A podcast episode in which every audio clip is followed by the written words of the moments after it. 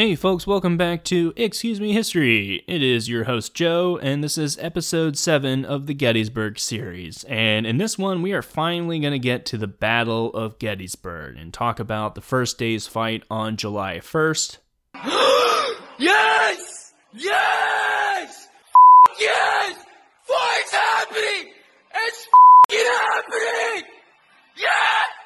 Sorry for the delay in this episode coming out. I meant for it to come out last week, but had a lot of recording issues. Uh, basically, all summer and fall, I've had to deal with a ton of construction that's been going on right outside my apartment. And basically, uh, most of the day, all you can hear is beeping and uh, construction equipment outside, and it just makes the uh, the recording process kind of difficult. So I'm trying to figure out a better way to record just so I can get these episodes out a little uh, more timely and regularly. Maybe I'll change the day that I release them on. We'll see how it goes. But uh, again, thank you for listening to the show. And this is the part of the introduction where I say things like, hey, if you haven't already subscribed to the show, go ahead and do that on whatever podcast app it is that you listen to the show. Also, if you have not liked or uh, rated the show on whatever app you use, if that is available, please do so. It affects the algorithm and it'll end up getting recommended to more people and showing up more in search results. So that is appreciated. Also, if you have not liked the Facebook page, go ahead and do that. I did see a, a bunch of people have liked it recently, so appreciate you if you have done so. Uh, but I try to post some updates every once in a while on the Facebook page and just post some supplemental information that helps uh, follow along in the action. And I will be sure to do that for this episode as well, since uh, a lot of action is going on with the first day of the Battle of Gettysburg. And I'm not going to talk anymore about liking and subscribing and rating the show. Let's just start the episode.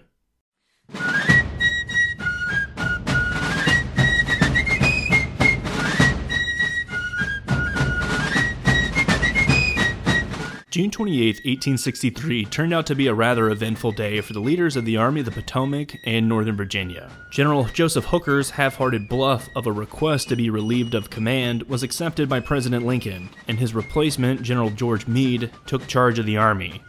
Just days after the Federals had crossed the Potomac in pursuit of the rebel army, Meade now had to take control of the situation and find them before they could find him. General Robert E. Lee had been blind to the movements of Hooker's forces for most of the past week. His main source of intelligence, cavalry leader General Jeb Stuart, had been out of touch with Lee for several days. Unbeknownst to Lee, Stuart had twice tried to contact him to report the position of the Army of the Potomac, but twice his couriers failed to find the Army commander. Then, late in the evening, a spy working for General James Longstreet was forwarded to Lee's headquarters.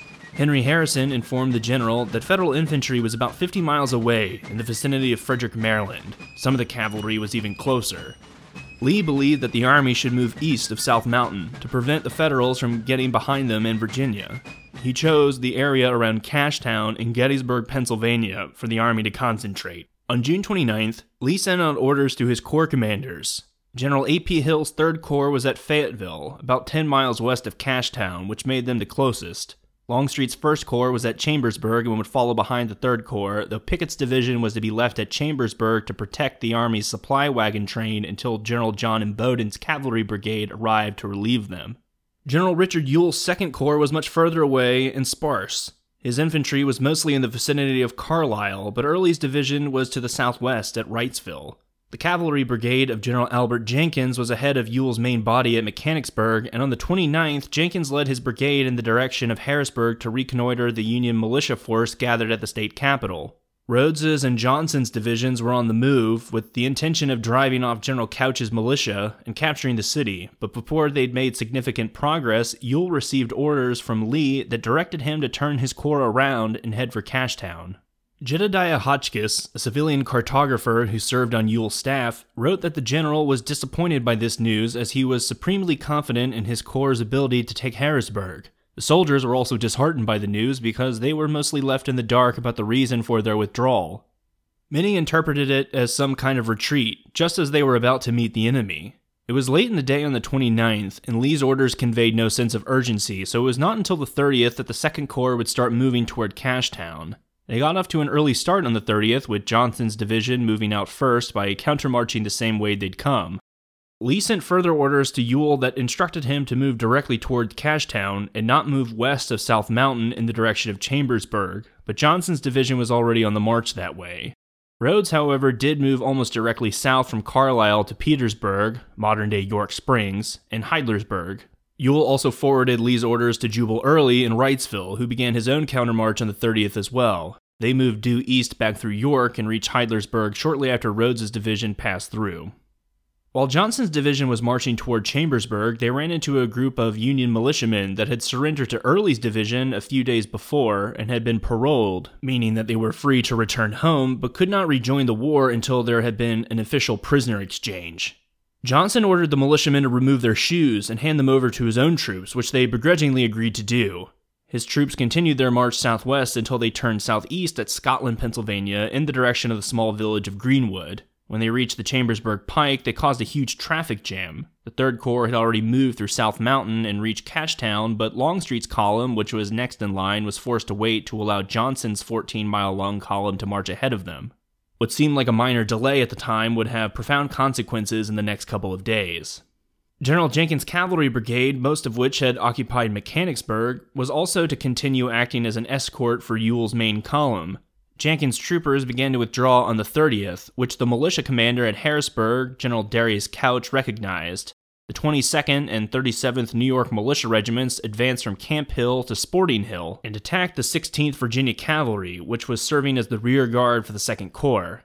This was one of the few shining moments for the militia during the Gettysburg campaign. The two New York militia regiments, aided by artillery, managed to wound or kill around 35 to 45 Virginia cavalrymen and lost only 11 men wounded themselves. Further to the south, General Henry Heth's division reached Cashtown on the evening of the 29th. On the morning of the 30th, Heth ordered Brigadier General J. Johnston Pettigrew to take his large brigade to Gettysburg to reconnoiter and gather supplies. J. Johnston Pettigrew had no military experience prior to the Civil War. He was born into a wealthy slaveholding family in eastern North Carolina in 1828. One of his cousins was John Gibbon, who on June 30th was a brigadier general and commander of the 2nd Division of the 2nd Corps in the Army of the Potomac. I'm always struck by how much smaller the world was in 1863. It really feels like everybody was cousins back then. Pettigrew was something of a wunderkind. He entered the University of North Carolina at age 15 and before he turned 20 was appointed by President James K. Polk to be an assistant professor at the Naval Observatory in Washington. Eventually, he studied law and entered the legal profession. He traveled through Europe in the 1850s and wrote a book about his observations called Notes on Spain and the Spaniards in the Summer of 1859, with a glance at Sardinia. Pettigrew eventually settled in Charleston, South Carolina, where he opened a law practice and was elected to the South Carolina House of Representatives in 1856. He was swept up in the secessionist atmosphere of Charleston in 1860. He served as an aide to the governor during the negotiations for the surrender of Fort Sumter during the spring of 1861. Afterward, he accepted a commission as colonel in Hampton's Legion, and by the spring of 1862 was promoted to brigadier general and given command of an infantry brigade. That didn't last long as he was wounded at the Battle of Seven Pines during the Peninsula Campaign. His wounds were so severe that it was assumed that he died on the battlefield, but he was captured by federal troops and miraculously survived. Pettigrew recovered and made his way back to Richmond after a prisoner exchange. He assumed command of a brigade in D.H. Hill's division, which he led in the winter and early spring of 1863. Pettigrew's North Carolina Brigade was assigned to the Army of Northern Virginia specifically for Lee's planned operation. His troops were relatively inexperienced since they'd spent most of the time since the Peninsula Campaign in southern Virginia and North Carolina out of the action, but because they'd seen little combat, their total number of 2,500 soldiers made them the largest brigade in Lee's army. The 26th North Carolina Infantry was also the largest regiment. On the morning of the 30th, General Pettigrew led his brigade eight miles from Cashtown to the outskirts of Gettysburg. But instead of finding the town unoccupied, they spotted Federal cavalry as they approached the western side of town. The Yankee troopers probed the skirmish line that was out in front of the main body of the brigade. Pettigrew, who was under orders not to initiate a battle, ordered his brigade to turn around and march back toward Cashtown before anything major could develop. Pettigrew himself rode to report the encounter to General Heth. Though he was emphatic that it was cavalry from the Army of the Potomac that occupied Gettysburg, Pettigrew's scouts also believed that Federal infantry was nearby. While they were in the middle of the meeting, General Hill arrived. The following conversation was recounted by Heth after the war. Allegedly, Hill said to Pettigrew, quote, The only force at Gettysburg is cavalry, probably a detachment of observation. I am just from General Lee, and the information he has from his scouts corroborates what I have received from mine. That is, the enemy is still at Middleburg and have not yet struck their tents. Unquote. Heth then said to Hill, quote, If there is no objection, I will take my division tomorrow and go to Gettysburg and get those shoes. Unquote. Let's get some shoes. Hill replied, quote, None in the world. Unquote. Heth's account of the June 30th conference with Hill and Pettigrew was widely accepted as fact and became part of the romantic story of Gettysburg. In fact, of all the myths associated with the battle, the shoe myth is probably the most well known story and has persisted for well over a century. To this day, you'll hear people claim that the Battle of Gettysburg was started because barefoot rebels marched into town to find shoes. Shoes. In some versions of the story, it's alleged that there was even a shoe factory in Gettysburg. The myth began in late 1863 when Henry Heth wrote his report on the Gettysburg campaign. Quote, on the morning of June 30th, I ordered Brigadier General Pettigrew to take his brigade to Gettysburg, search the town for army supplies, shoes especially, Shoes. and return the same day. On reaching the suburbs of Gettysburg, General Pettigrew found a large force of cavalry near the town, supported by an infantry force. Under these circumstances, he did not deem it advisable to enter the town and returned as directed to Cashtown. The result of General Pettigrew's observations was reported to Lieutenant General Hill, who reached Cashtown on the evening of the 30th. Unquote. Heth did not go into detail about the meeting with Hill and Pettigrew in his report. It wasn't until more than a decade after the war that Heth wrote an article for the Philadelphia Weekly Times' Annals of War series, in which he gave a much more in depth account of what happened on June 30th. He expanded on the shoe story, and also made it seem like Hill was of the opinion that no major force of cavalry or infantry occupied Gettysburg. It was probably just a Pennsylvania Home Guard unit that Pettigrew encountered. Heth would go on to repeat the story again when he wrote his memoirs in the late 1890s, though this account went unpublished until well into the 20th century. Many historians took Heth's post war accounts pretty much at face value, but over time, the level of skepticism over Heth's memoirs, and Civil War memoirs in general, has increased. How did a brief post battle mention of shoes turn into the catalyst for the Battle of Gettysburg? The biggest factor was that the officers of the war wanted to defend their reputations in the years after. Everyone wanted to paint themselves in the best light and pass blame onto others whenever possible. Some of this happened during the war, but the blame game only increased after 1865. My inclination is to believe that Heth didn't want to take credit for starting the battle intentionally. Instead, he acted as if he unknowingly stumbled into a battle that he didn't have the ability to stop once it had begun. One benefit that Heth had in 1877, when his first Gettysburg article was published, was that there was no one with direct knowledge of what happened on the night of June 30th alive to refute his claims. Both Hill and Pettigrew were dead at that point. One man who was still alive that called him out publicly was John Singleton Mosby. The Confederate guerrilla leader picked up on Heth's blame of Jeb Stuart for his lack of knowledge of the Union Army's whereabouts. Without Stuart's cavalry screen, it was his infantry that was the first to come into contact with the Federal forces. If Stuart had been with the Army on June 30th or July 1st, they wouldn't have stumbled into a fight.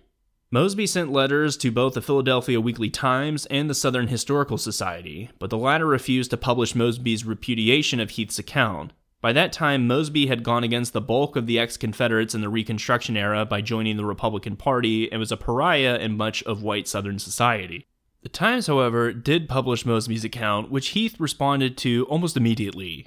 He went into full denial mode about Mosby's claims, but later contradicted himself in his own memoirs when he accidentally confirmed some of what Mosby said.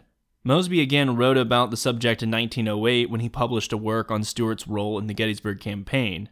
Again, he reiterated much of his claims from 1877 and went on to say that Hill and Heth knew that a significant federal force was in or around Gettysburg. Heth was passing the blame on Stuart's absence for his stumbling into battle. Mosby wrote, quote, If Hill and Heth had stood still, they would not have stumbled. Unquote.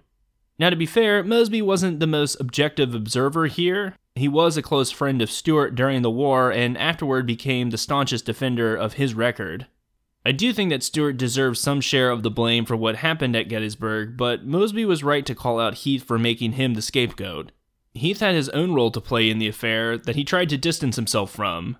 Mosby's instincts were probably correct. Hill and Heth had grander ambitions on July 1st than either would acknowledge afterward. The shoe myth, if not a total fabrication, was greatly embellished after the battle and the war by Heth to cover up for his blunder. Anyway, it was around this time when Robert E. Lee learned of the change of command in the Army of the Potomac. We're not sure of the exact moment that Lee found out, but it most likely happened on the 30th. British observer Colonel Arthur Fremantle was with Longstreet that day and recorded, quote, In the evening, General Longstreet told me that he had just received intelligence that Hooker had been disrated and that Meade was appointed in his place. Of course, he knew them both in the old army, and he says that Meade is an honorable and respectable man, though not, perhaps, so bold as Hooker, unquote. So, considering that Longstreet learned of Meade's ascendance on the last day of June, it seems highly probable that Lee did as well. Colonel Armistead Long, Lee's military secretary, recalled his reaction after the war. Lee clearly had a higher estimation of Meade than he did of Mr. F.J. Hooker. Quote, General Meade will commit no blunder in my front, and if I make one, he will make haste to take advantage of it. Unquote. Nevertheless, he felt that with a battle looming any day now, the change played to his advantage. Even if Lee respected Meade's abilities as a commander, he must have sensed an opportunity to catch the Army of the Potomac in a state of flux. Colonel Long went on to say that, quote, he was therefore rather satisfied than otherwise by the change, unquote.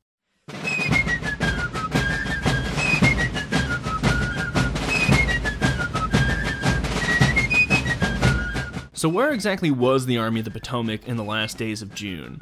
On the 29th, General George Meade set out to relieve Harrisburg from the threat of the Confederate Second Corps, while making sure to keep his army between the rebels and Washington. At this time, Meade had a great advantage over Lee in terms of intelligence. Whereas Lee was almost completely caught off guard by the close proximity of the Army of the Potomac on the night of the 28th, Meade actually had a pretty good sense of where the Confederate Army was. He knew that the Second Corps was up near Carlisle and that the 1st and 3rd were somewhere between Chambersburg and Gettysburg. BMI scouts, as well as concerned citizens, kept tabs on the position, strength, and movement of the rebels. And with the bulk of Jeb Stuart's cavalry either in the Shenandoah Valley or east of the Federal Army, there was no screen to stop his own cavalry and scouts. Before General Hooker had officially been relieved of command, he directed the 1st Cavalry Division under the command of General John Buford to ride to the area of Gettysburg. On the 29th, Buford detached his reserve brigade, led by the newly promoted General Wesley Merritt, which moved to Mechanicstown. Buford's other two brigades, those led by Colonels William Gamble and Thomas Devin, crossed South Mountain between Middletown and Boonesboro, then turned north toward Monterey Pass. By the night of the 29th, they'd again crossed back over to the eastern side of South Mountain and camped that night at Fairfield, Pennsylvania. Buford later wrote that the people of Fairfield were afraid to speak to him or his men. One townsperson told him, quote, The rebels will destroy our houses if we tell anything. Unquote. Buford's troopers awoke on the morning of the 30th and rode eight miles eastward to Gettysburg, which they reached around 11 a.m. Like in Fairfield, the citizens of Gettysburg were worried. They'd already dealt with Early's division marching through only a few days prior, and according to Buford, they were, quote, in a terrible state of excitement on account of the enemy's advance on this place. Another more positive account came from Tillie Pierce Alleman, a 15 year old girl living in Gettysburg, who later wrote, quote, a little before noon on Tuesday, June 30th, a great number of Union cavalry began to arrive in the town. They passed northwardly along Washington Street, turned toward the west on reaching Chambersburg Street, and passed out in the direction of the Theological Seminary. It was to me a novel and grand sight. I had never seen so many soldiers at one time. They were Union soldiers, and that was enough for me, for I then knew we had protection, and I felt they were our dearest friends.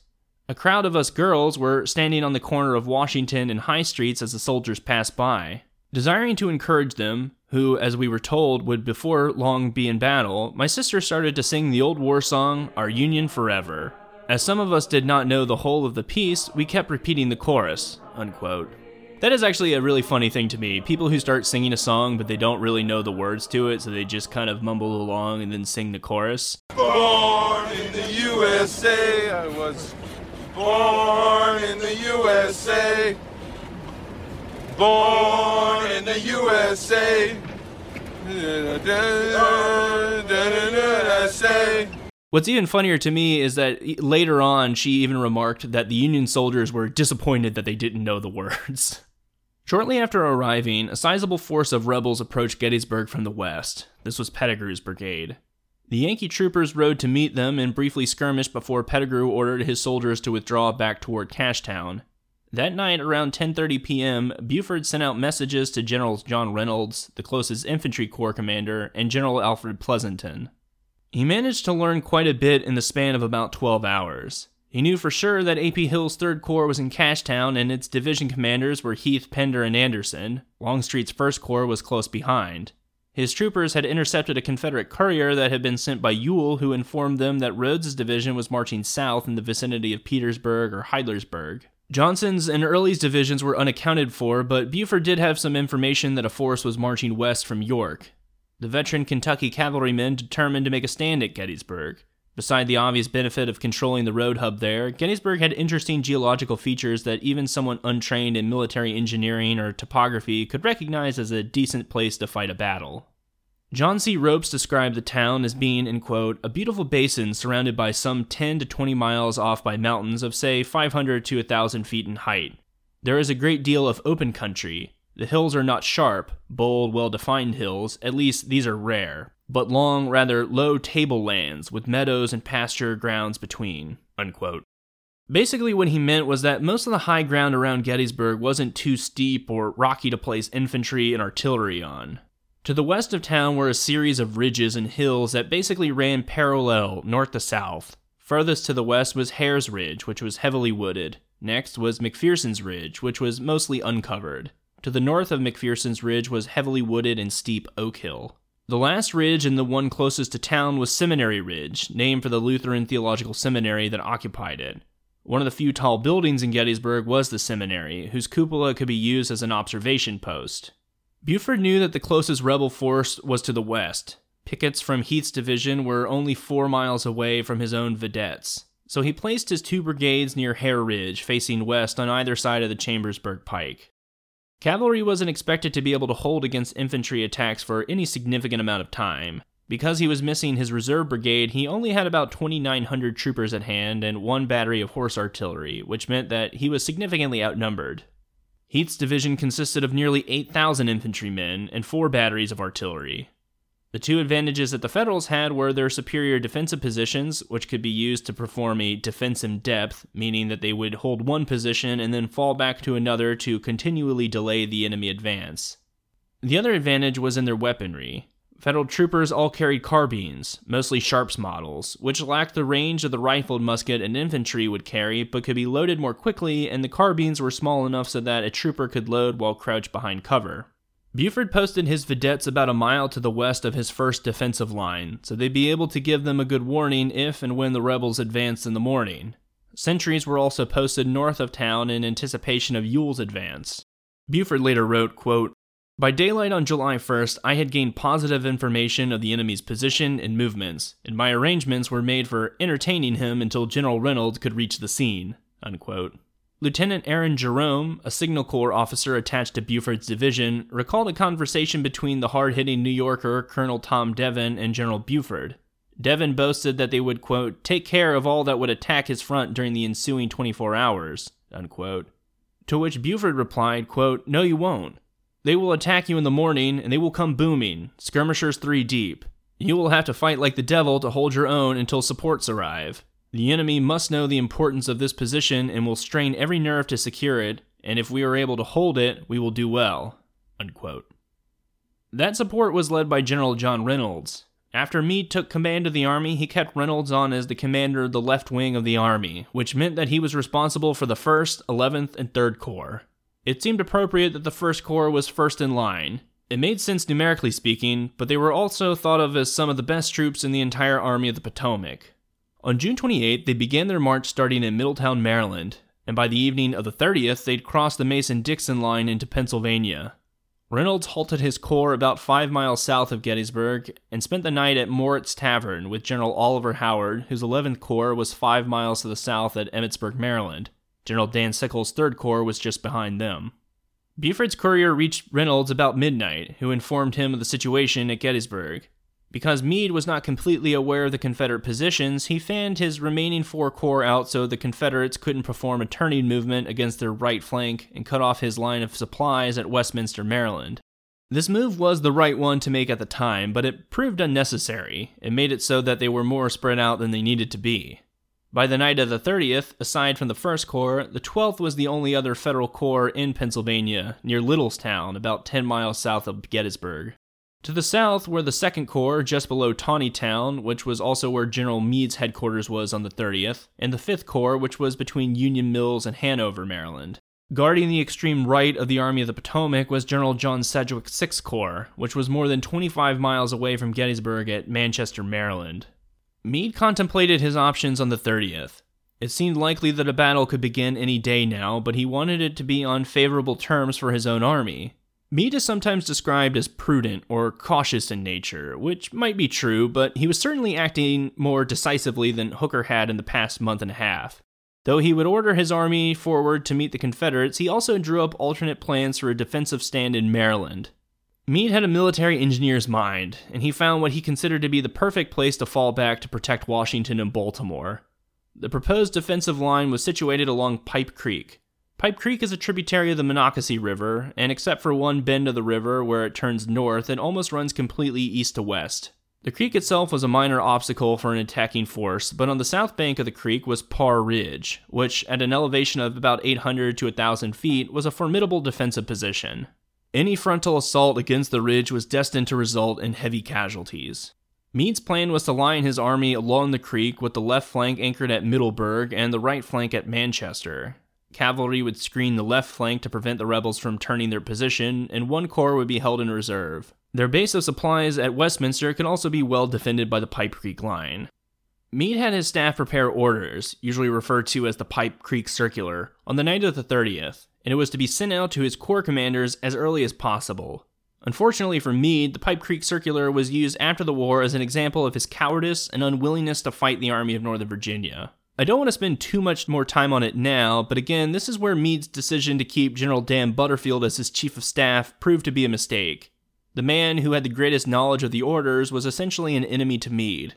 When the Joint Committee for the Conduct of the War held hearings in 1864, the Pipe Creek Plan was used against Meade, but he was just doing what a military commander should do. Planning for contingencies was the right thing. He had little knowledge of Gettysburg and whether or not it would make for a good place to fight a battle. Even as he developed the Pipe Creek defensive plan, he issued orders to his various corps commanders to move north. He also told his subordinate officers to prepare their men for a potential fight by informing them of the gravity of the situation and issuing them ammunition and rations for three days.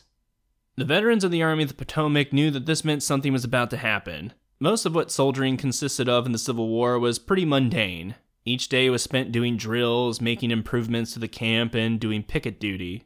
The rest of it was spent trying to fight off boredom by playing games, reading, writing letters, and just hanging out with your boys. But when a campaign was on, it meant hard marching that would eventually end in some sort of a fight.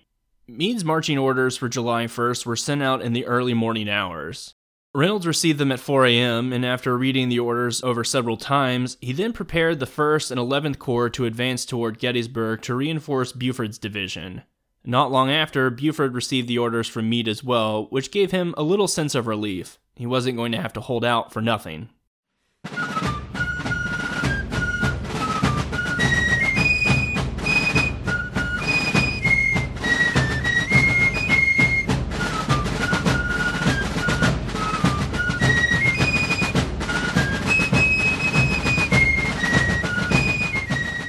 The Army of Northern Virginia was also preparing to move on July 1st. General Lee sent orders to Ewell to have Rodes and Early's divisions march either to Cashtown or Gettysburg, as the situation would dictate. Lee's headquarters was at Greenwood, just west of South Mountain, and close to Longstreet's headquarters as per usual. He relied heavily on his top subordinate officer, whom he called my old warhorse, but he needed him now more than ever, with Stonewall Jackson dead and Stuart missing in action. In the morning, the 1st Corps would march east through the Cashtown Gap in support of the 1st Corps. General Hill also devised a plan to move east toward Gettysburg, which he informed Ewell during the early morning of the 1st. General Henry Heth readied his division to move off before daybreak. At 5 a.m., the Confederates began their march to Gettysburg. At the head of the column was, strangely, a battalion of artillery. It was one of Hill's reserve battalions led by Major William Pegram. Normally, you'd have either cavalry or infantry in the front, as artillery is more vulnerable to capture, but it seemed as if Heth only expected light resistance that the artillery could easily blow away. Behind Pegram's battalion followed Heth's four infantry brigades. Buford had given strict directions to his vedettes to stay vigilant. From their advanced posts, the Federal troopers watched for any sign of movement from the Confederates that night and in the pre-dawn hours. Just before 7:30 a.m., troopers of the 8th Illinois Cavalry spotted a dust cloud, which was a sure sign that a large group of soldiers was on the move. Lieutenant Marcellus Jones had just left the sentry post to ride back to the reserve line to eat some breakfast. Before he was able to eat, Private George Heim came riding in from the vedette line and informed Lieutenant Jones of what they'd seen, and both quickly rode back to the front. There, they could see the head of the Confederate column, about 600 to 1,000 yards to the west. Heim aimed his carbine to fire a shot, but Jones stopped and said, quote, Hold on, George, give me the honor of opening the ball. Unquote. Jones borrowed a carbine from Sergeant Levi Schaefer, leveled the rifle on a fence rail, and as he later wrote, quote, I took aim at an officer on a white or light gray horse and fired. The first shot at the Battle of Gettysburg. Unquote. Lieutenant Marcellus Jones is widely credited with opening the Battle of Gettysburg, but there were at least a few others who made that claim of firing the inaugural round. Jones's case is pretty credible, and he and the veterans of the 8th Illinois would later raise money to create and place a monument on the spot where the shot occurred. True or not, Jones's brief moment of fame adds to the romance of Gettysburg. Jones's round had no immediate effect in that no one on the Confederate side received the bullet. But the shot served as a warning to Buford and his horse soldiers that the Rebs were coming. It also bought them time as it would force the Confederates to alter their course of action. After the shot was fired, the vedettes formed a skirmish line and waited as the Confederate soldiers came closer. Major Pegram had his lead artillery battery, the Fredericksburg Battery, unlimber and fire a round at the cavalry skirmishers. If the Confederates had truly believed that they only faced a group of untrained militia, they quickly realized this was not the case. The militiamen at Wrightsville had fled over the Columbia Bridge after three rounds from General Gordon's guns. This time, the Yankees in their front did not retreat, even after the Fredericksburg Battery had lobbed several shells at them. Lieutenant Jones's sentry post was on the property of a 31 year old blacksmith named Ephraim Wisler. Wisler came out of his house to find out what all the commotion was about, and just as he walked onto the Chambersburg Pike, a Confederate artillery shell burst right in front of him. The explosion threw him on the ground, and though he didn't receive any shrapnel wounds, he never recovered from the incident. It seems likely that he suffered from some sort of heart attack and died about a month later, leaving behind a wife and two children. Buford's decision to make a stand to the west of town proved to be the correct one. He knew that they couldn't hold for that long, but the division could disrupt the momentum of the Confederates' march and force them to maneuver from a fast moving column to a slow moving line of battle. Heth did exactly as Buford had hoped. For about an hour and a half, Heth's division moved into position to attack the unknown Federal force in their front. Over time, it became clear that it was cavalry that they were facing, but they were fooled into thinking that there was also infantry close behind. The infantry of the 1st Corps would not get on the march until about 8 a.m., which meant that they would not reach Gettysburg until after the battle had commenced. The rebel skirmish line traded shots with Buford's vedettes. To the north of the Chambersburg Pike was Colonel Devin's brigade, and to the south was the brigade of Colonel William Gamble. Gamble had recently returned from medical leave to take command of the 1st Brigade of Buford's division. He was born in Ireland in 1818. After studying engineering and briefly serving in the British Army, he immigrated to the United States in 1838 and served in the U.S. military during the Seminole Wars. After his first stint in the U.S. military, he settled in Chicago, where he worked as a civilian engineer and became a close friend to John Franklin Farnsworth, the Illinois politician turned cavalry officer whose nephew was Elon J. Farnsworth. Farnsworth organized the 8th Illinois Cavalry Regiment, which he was appointed to lead. He helped Gamble get a commission as a lieutenant colonel and picked him as his second in command. Both Gamble and Farnsworth were ardent abolitionists before the war, and when the 8th Illinois was created, it was nicknamed the Big Abolition Regiment. When Farnsworth was promoted to brigade command, Gamble succeeded him, and when Farnsworth left the Army to take his seat in Congress, again Gamble took his place as brigade leader, though he missed significant time in the spring because of the lingering effects of a bullet wound in his chest. Gamble was thought of as a reliable officer, but in spite of his last name, he was considered to be a rather cautious commander and lacked the aggression that Colonel Tom Devin possessed. General Heth's lead brigades were then of Brigadier General James Archer and Joseph R. Davis. Archer was a Marylander and lawyer by trade, but he'd served in the Mexican War and left the legal profession in the 1850s for an army career. He'd led his brigade of Tennessee and Alabama regiments since June of 1862. Davis, a Louisiana native and also an antebellum lawyer, was considered by many to be a nepotism hire, being that his uncle was President Jefferson Davis. He'd been promoted to brigade command in 1862, but never led his troops, made up of three Mississippi regiments and one from North Carolina, in a significant battle. Archer's brigade drove Gamble's vedettes through the woods on Herr's Ridge on the south side of the Chambersburg Pike, while Davis's brigade attacked Devin's troopers on the north side along an unfinished railroad cut. When the railroad reached Gettysburg a few years prior, there were plans to extend it westward, but the project was incomplete. By 1863, they'd excavated the ground running east to west, but no tracks had been laid. Casualties were light so far, as nothing serious had truly developed yet. It was still just a small skirmish at that point, and General Heth, who now knew for sure that he faced at least a brigade of Federal cavalry, possibly infantry too, should have fallen back. To press the attack was a violation of the orders that had been passed down from General Lee, but Heth must have sensed an opportunity for a quick victory, so after Herr's Ridge was abandoned by the Yankees, they continued to pursue them to McPherson's Ridge, where Buford had planned his main defense. There, his two brigades and a battery of horse artillery, led by a 22 year old West Point class of 1863 graduate, Lieutenant John Calef, made a determined stand. Just after 10 a.m., General John Reynolds arrived on the scene and sought out General Buford. He found him at the Lutheran Seminary on the ridge that bore its name. Buford was descending from his observation post in the cupola when Reynolds spotted him. He asked Buford, quote, What's the matter, John? Unquote. To which the cavalryman replied, quote, The devil's to pay. Unquote. Reynolds asked him if he could hold his position long enough for the First Corps to deploy onto the field. Buford said back to him, quote, I reckon I can. Now, I will say that some historians make no mention of the story and instead claim that Reynolds found Buford at the front on McPherson's Ridge, but both Eric Wittenberg and Edward Longacre, two historians who focus on the role of cavalry at Gettysburg, say it was on Seminary Ridge, so that's what we're going to go with. Also, who doesn't love the line, the devil's to pay? The arrival of the First Corps came not a moment too soon.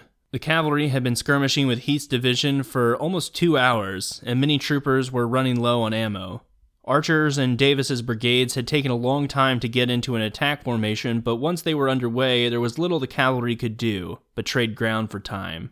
Also, around this time, the infantry of the Confederate Second Corps was beginning to arrive on the field to the north of Gettysburg. On the morning of the 1st, General Hill sent a courier to General Ewell, who informed him that Hill was moving his corps to Gettysburg that morning, so Ewell changed the destination of his own march from Cashtown to Gettysburg. Though it was almost accidental, this meant that nearly two whole Confederate corps would converge on the town at almost the same time, so if the Army of the Potomac expected to prevent the rebels from capturing it, they'd have to defend two fronts the West and the North. Colonel Devin's pickets, which covered the north side of town, came into contact with skirmishers from two Confederate brigades of Rodes's division. A brigade of Georgians led by Brigadier General George Doles, a pre war businessman and militia captain, and a brigade of Alabamians under the command of Colonel George O'Neal, an Irish American antebellum lawyer and die-hard secessionist. Back on the Chambersburg Pike, just before 10:30 a.m., the Confederates had captured Herr's Ridge and continued their advance toward McPherson's Ridge. As the Confederates approached the ridge, they spotted Federal infantry. Reynolds' soldiers had finally arrived after a nine mile march from Moritz Tavern and relieved Buford's worn out troopers, though some stayed and fought alongside the infantry. Brigadier General James Wadsworth's division was now on the field. First in line was the brigade of Brigadier General Lysander Cutler, a pre war teacher and businessman who developed a reputation in the war as a tough soldier. His men nicknamed him the Grey Wolf. His brigade was mostly made up of New Yorkers, but also included a regiment of Hoosiers from Indiana and nine companies of Pennsylvanians. As they deployed into a battle line, they took a heavy volley of fire from Davis's advancing brigade. Though Cutler's soldiers had slowed the rebel advance, they were quickly overwhelmed. The 55th North Carolina was on the extreme left of the rebel front line, and as they ascended the ridge, they managed to outflank the New Yorkers. Cutler's right flank gave way and fell back to Seminary Ridge, but the 147th New York, whose commander fell wounded before he was able to give the order to retreat, held on until the regiment was virtually annihilated. Captain J.V. Pierce of the 147th described the action. Quote, the battle reopened on the right with redoubled fury, and the cry came down the line, They are flanking us on the right! I saw an officer ride down from Oak Hill in our rear, wave his cap and retreat. To venture into this maelstrom between the railroad cut and that fence on the right was death. Closer pressed the enemy. A regiment, the 55th North Carolina, was pressing far to our right and rear and came over to the south side of the rail fence. Their colors drooped to the front. An officer in front of the center corrected the alignment as if passing in review. It was the finest exhibition of discipline and drill I ever saw. As I started with my men to the rear, I found Edwin Aylesworth mortally wounded, who begged me not to leave him. I stopped, and with Sergeant Peter Schutz, assisted him to his feet and tried to carry him, but I could not and had to lay him down. His piteous appeal, Don't leave me, boys, has rung in my ears and lived in my memory these five and twenty years. Sergeant Schutz was killed soon after near Oak Ridge. The time spent in assisting Aylesworth delayed me, so I was among the last to leave the field. Unquote. Captain Pierce, along with several of his men, managed to escape through the railroad cut back to Seminary Ridge. In less than an hour of action, nearly half of Cutler's 2,000 man brigade was either killed, wounded, or captured. The 147th New York entered the fight with approximately 380 men. By the end of the Battle of Gettysburg, only 86 were present for duty. While Davis attacked Cutler's infantry to the north of the Chambersburg Pike, Archer's brigade was heading for the southern portion of the ridge toward McPherson's Woods, sometimes called Herbst Woods. When it seemed like they had the Yankee cavalry outflanked, Archer's soldiers spotted the infamous black hats of the 1st Brigade of the 1st Division of the 1st Corps of the Army of the Potomac. It was the Iron Brigade. The hard fighting Westerners hailed mostly from Wisconsin, but also Indiana and Michigan. They were led by Brigadier General Solomon Meredith, a 53 year old native of North Carolina. He was born into a Quaker family, though eventually he left the Quakers and North Carolina and settled in Indiana, where he became a farmer and at various times served as a sheriff or marshal. He gained many important political connections when he twice was elected to represent Wayne County in the Indiana House of Representatives. His rather large stature made him stand out as a Civil War officer. At six foot seven, he was nicknamed Long Sol. He recruited and led an Indiana infantry regiment early in the war, and in 1862 successfully lobbied Joe Hooker to let him replace General John Gibbon as the commander of the Iron Brigade. Gibbon opposed his promotion, but Long Sol's political connections to the governor of Indiana and the Republican Party paid off. Reynolds sent one of his staff officers to ride back to Taneytown, Maryland to inform General Meade of the situation and that he intended to hold Gettysburg as long as possible. As the courier rode off, Reynolds spurred his horse and galloped to the front along McPherson's Ridge to direct the Iron Brigade into action. As Archer's brigade advanced into the woods on the southern slope of the ridge, Reynolds was ordering individual regiments of the Iron Brigade to meet the threat. He shouted to the men of the 2nd Wisconsin Infantry, quote, Forward, men! Forward for God's sake, and drive those fellows out of those woods! Unquote. Just then, Reynolds fell out of his saddle to the ground. His aides rushed to his side and removed him from the battlefield, believing that he'd just been stunned by a spent bullet that hit his forehead. As they carried him away, they found the bullet wound in the back of his head or neck and realized that he was dead. This was a shocking moment, for Reynolds was not only the highest ranking officer on the field, but as the commander of the left wing, he was the second most important officer behind only Meade in the entire army. It was Reynolds who, with Buford on July 1st, decided to commit his troops into battle and hold the town of Gettysburg. Less than an hour after arriving on the battlefield, Reynolds was dead.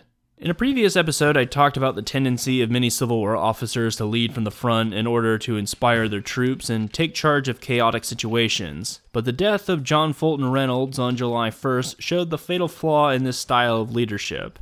Sure, soldiers didn't necessarily want to see their leader shy away from the action, but Reynolds was too far up the chain of command to be directing individual brigades and regiments along the front line. This was the job for his division, brigade, and regimental commanders. I don't want to take away from Reynolds' bravery, but it should be noted that his death was the result of recklessness, and it would have profound consequences on the battle. Stepping up to take his place was his most senior division commander, who at the time was also acting First Corps commander, Major General Abner Doubleday. Besides his fame as a Civil War general, Doubleday is often credited as the inventor of baseball. I won't go too much into the story, but essentially one man claimed that in 1839 in Cooperstown, New York, Abner Doubleday took the game of town ball and created new rules and standards that resembled the game that we now call baseball. A commission in the early 20th century was created to find the true origin of the game. They were really trying to prove that it was purely an American invention and not an adaptation of the British game of rounders. The commission was told of the Doubleday story and decided that it was the true origin of the sport. Modern historians have almost completely disregarded the story as a myth with no substantial evidence to back the claim.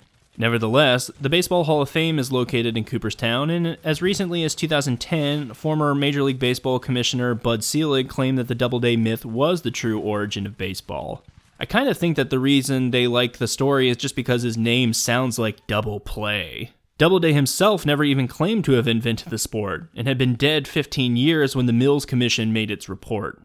Despite Reynolds' death, the tide of the battle turned in favor of the Union side. Almost in a reverse of what had happened to the north of the Pike, it was the Iron Brigade that managed to outflank and overwhelm the rebels. Archer's Brigade was the smallest of Heth's division, with only about 1,200 soldiers, as a result of the heavy losses it suffered at Chancellorsville. All but one regiment of the Iron Brigade attacked the Tennesseans and Alabamians for 20 minutes. The 6th Wisconsin Infantry Regiment, commanded by Lieutenant Colonel Rufus Dawes, had been held in reserve, and sometime around 11 a.m. they were ordered into the action. Cutler's line had faltered and the right wing had fallen back to Seminary Ridge, but two other regiments held on. Colonel Dawes and the 6th Wisconsin, along with the 84th and 95th New York regiments, led a counterattack against Davis's brigade. The Mississippians and North Carolinians originally were attacking from west to east, but they'd turned to the south when the Wisconsin Badgers and New Yorkers charged in furiously. Despite taking heavy fire from the rebels, the Union soldiers kept coming on. The color bearer of the 6th Wisconsin fell dead. Another soldier dropped his rifle and picked up the flag, but again fell to a bullet wound. After a third soldier died trying to carry the regimental colors, Colonel Dawes picked it up and led the regiment forward. Their attack broke the momentum of Davis's advance, and they fell back to the railroad cut, which temporarily offered them cover, but because the excavation was so deep, the signs were about 15 feet high, they were unable to fire out of it and became sitting ducks. The attacking Federals reached the railroad cut and began to fire muskets at will. Dawes attempted to stop the slaughter and shouted at the Mississippians, quote, Where is the colonel of this regiment? Unquote. Major John Blair of the 2nd Mississippi shouted back, Who are you? Dawes replied, quote, I command this regiment. Surrender or I will fire. Unquote. Dawes later recounted after the war, quote, The officer replied not a word, but promptly handed me his sword, and his men, who still held them, threw down their muskets. The coolness, self possession, and discipline which held back our men from pouring a general volley saved hundreds of lives of the enemy. And as my mind goes back to the fearful excitement of the moment, I marvel at it. Unquote. Dawes claimed that over 200 men of Davis's brigade surrendered in the railroad cut. Additionally, around 500 were either wounded or killed in around two hours of fighting between Herr's Ridge and McPherson's Ridge. 6 Wisconsin took a beating in the process, though, of the 420 blaze it men that went into action on July 1st, half were killed or wounded in less than an hour. Davis's and Archer's brigade broke around the same time, shortly after 11 a.m. 200 more of Archer's soldiers also surrendered to the Iron Brigade when they were unable to retreat. General James Archer himself was wounded and captured, which made him the first high ranking Confederate casualty in the fight. After the retreat of Heth's vanguard, there was a brief lull in the action. Both sides went about removing their wounded from the field and prepared for the possibility of more action. The commanders of each army reacted differently to the news of the battle. Neither had intended to instigate a fight on July 1st, but a fight is what they had on their hands now. Reynolds' courier reached Meade around 11:30 in the morning and briefed him on the situation. Meade was worried that the Confederates would overwhelm his troops before reinforcements arrived, but Captain Stephen Weld assured the commanding general of the promise that Reynolds made to hold the town. They would barricade the streets if they had to. Meade had confidence in his wing commander. Quote, Good, that is just like Reynolds. Unquote. Little did he know at that moment, Reynolds was dead. During the late morning and early afternoon, Meade was forced to make some extraordinarily difficult choices. It seemed as if his plan at this point was for the 1st and 11th Corps to hold Gettysburg for as long as possible to give the rest of the army time to fall back to the proposed Pipe Creek line. Meade figured that based on Reynolds' message that he never received the Pipe Creek circular, and that if that was the case, then General Howard probably hadn't either. Meade was angry that his chief of staff, General Butterfield, failed to get the orders out in a timely manner, and that it would throw a wrench in the plan. As new information trickled into Meade's headquarters at Taneytown, it became obvious that more improvisation was needed. General Dan Sickles was still at Emmitsburg when the battle was intensifying, Unlike Reynolds and Howard, he did receive the Pipe Creek circular that morning. He'd been ordered to hold at Emmitsburg, but when the news of the battle and Reynolds' death reached Devil Dan, he contemplated moving his corps forward. Ultimately, Sickles did order the Third Corps to march north to Gettysburg after a courier from General Howard suggested he do so.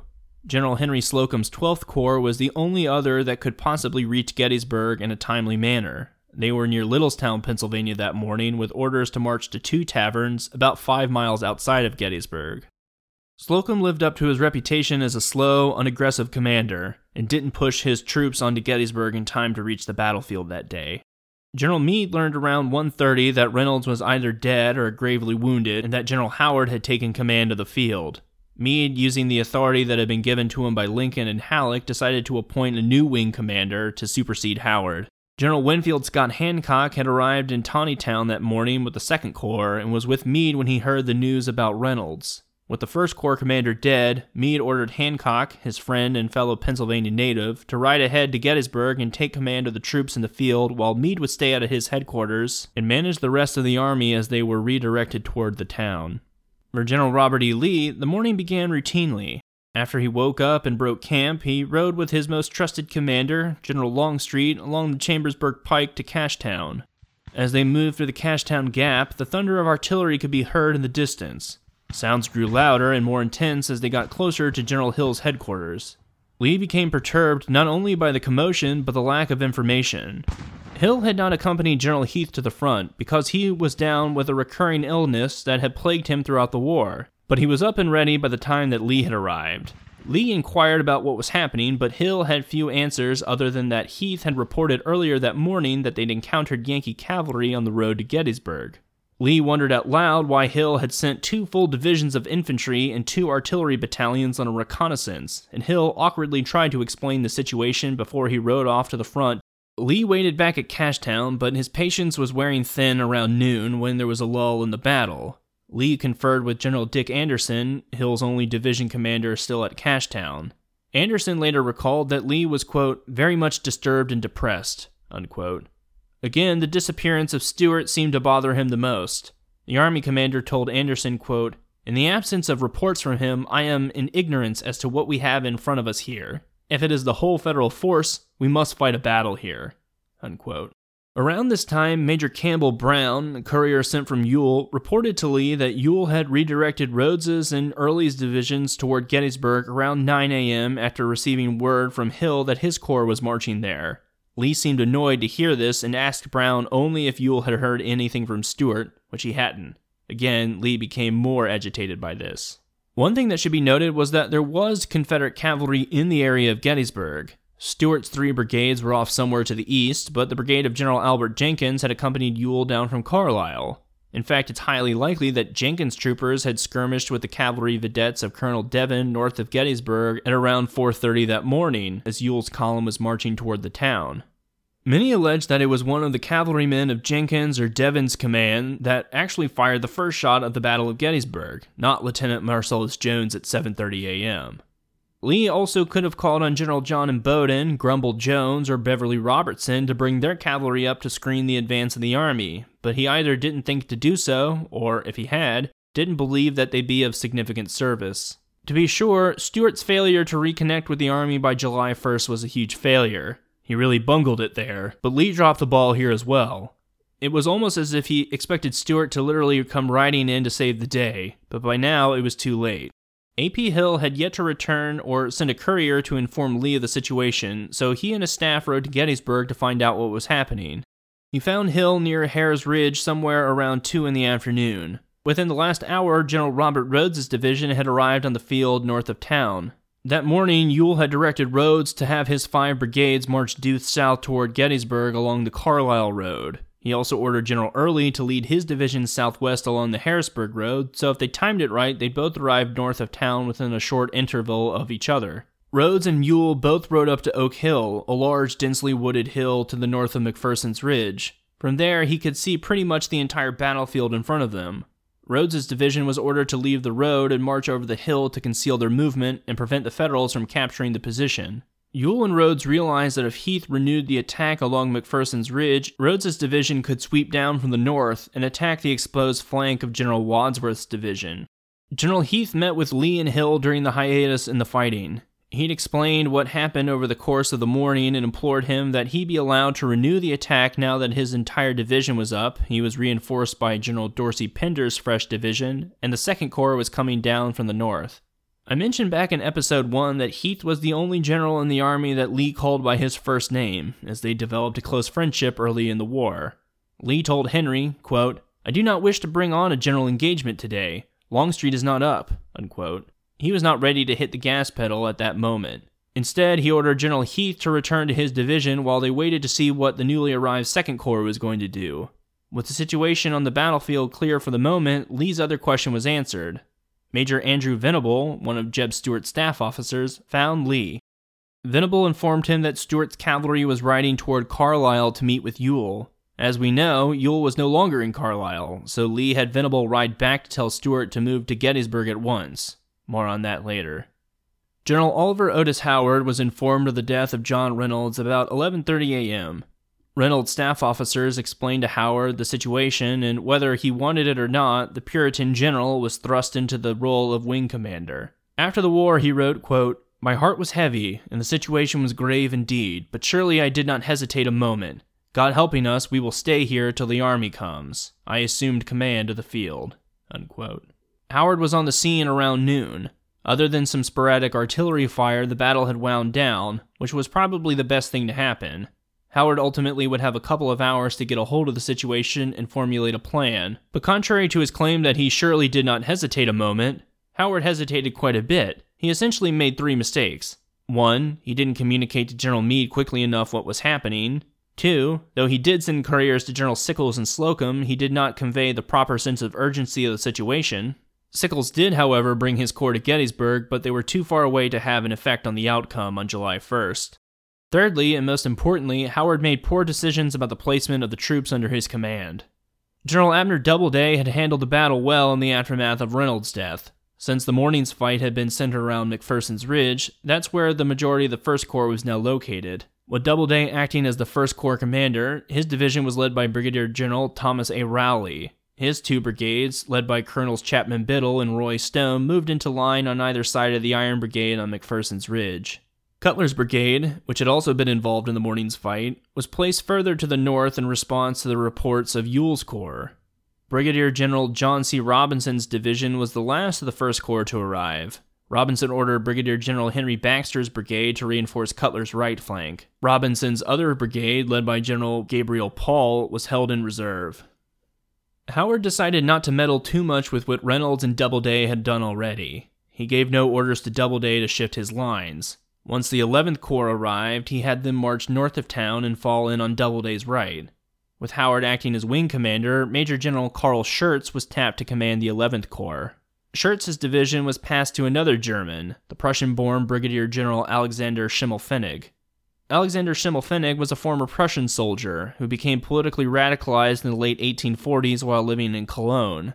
He was swept up in the revolutions of 1848 and enthusiastically sided with the revolutionaries. The 48ers, by and large, could be defined as liberal revolutionaries, but at least a sizable portion of them were self described socialists or communists, which Schimmelfennig was a part of. After the revolutions in Europe collapsed, he immigrated with many of them to England, where he was heavily involved in the German immigrant population living in London. He became a member of the Communist League and sided with the faction led by another future Union Army general, August Willich. Willich was opposed to the dominant faction in the Communist League, led by more well known figures like Karl Marx and Friedrich Engels. Eventually, both Willich and Schimmelfennig left England for the United States in the 1850s. Schimmelfennig got a job at the War Department where he worked until 1861. At the beginning of the war, he and his friend and fellow 48er Carl Schurz attempted to raise an old German cavalry regiment, but the plan eventually fell through. Shortly after, he went out recruiting German immigrants in the areas of Pittsburgh and Philadelphia, which resulted in the 74th Pennsylvania Infantry Regiment, aka the 1st German Regiment. Eventually, he was promoted to command of a brigade, which he had led since the Battle of Antietam. The brigade was mostly made up of Germans that lived in New York, Illinois, and Pennsylvania, but it included native born regiments from New York and Ohio as well. With Schimmelfennig moving up the ladder, next in line to replace him was another German, Colonel George von Amsberg. He was from the Kingdom of Hanover and had served as an officer in the Austrian army, but defected to participate in the revolutions of 1848 with the Hungarians. The other brigade in the division was led by yet another 48er, but this one was not German. Colonel Vladimir Krzyzanowski was born into a Polish noble family in the Kingdom of Prussia. As he grew up, he became an ardent Polish nationalist and participated in the failed Polish uprising in 1848. His revolutionary background, education in engineering, and support for the Republican Party landed him a commission when the war broke out. General Schimmelfennig deployed von Amsberg and Krzyzanowski's brigades to the north of town on either side of the Carlisle Road. Falling in on the right was the division of Brigadier General Francis C. Barlow, the only American born division commander in the 11th Corps. Barlow's two brigades, led by Colonel Leopold von Gilsa, who, based on the name you might guess was German, and Brigadier General Adelbert Ames, an American, marched to the south bank of Rock Creek, a small tributary on the Monocacy River. Behind his infantry, he placed a battery of artillery on a small knoll. One thing that Reynolds staff officers really hammered home with Howard was the importance of Cemetery Hill. Buford and Reynolds recognized the large plateau like hill south of town was the key position. Its name derived from the Evergreen Cemetery, which was created in the mid 1850s. Cemetery Hill is mostly flat top made for a nearly perfect artillery platform, and whichever army held the hill would have a commanding view of most of the area. Buford and Reynolds committed to holding the town, so Howard would do the same. But the situation in the afternoon was different than what Reynolds had faced at 10 a.m. Wadsworth's division outnumbered the two brigades that Heth led into the fight.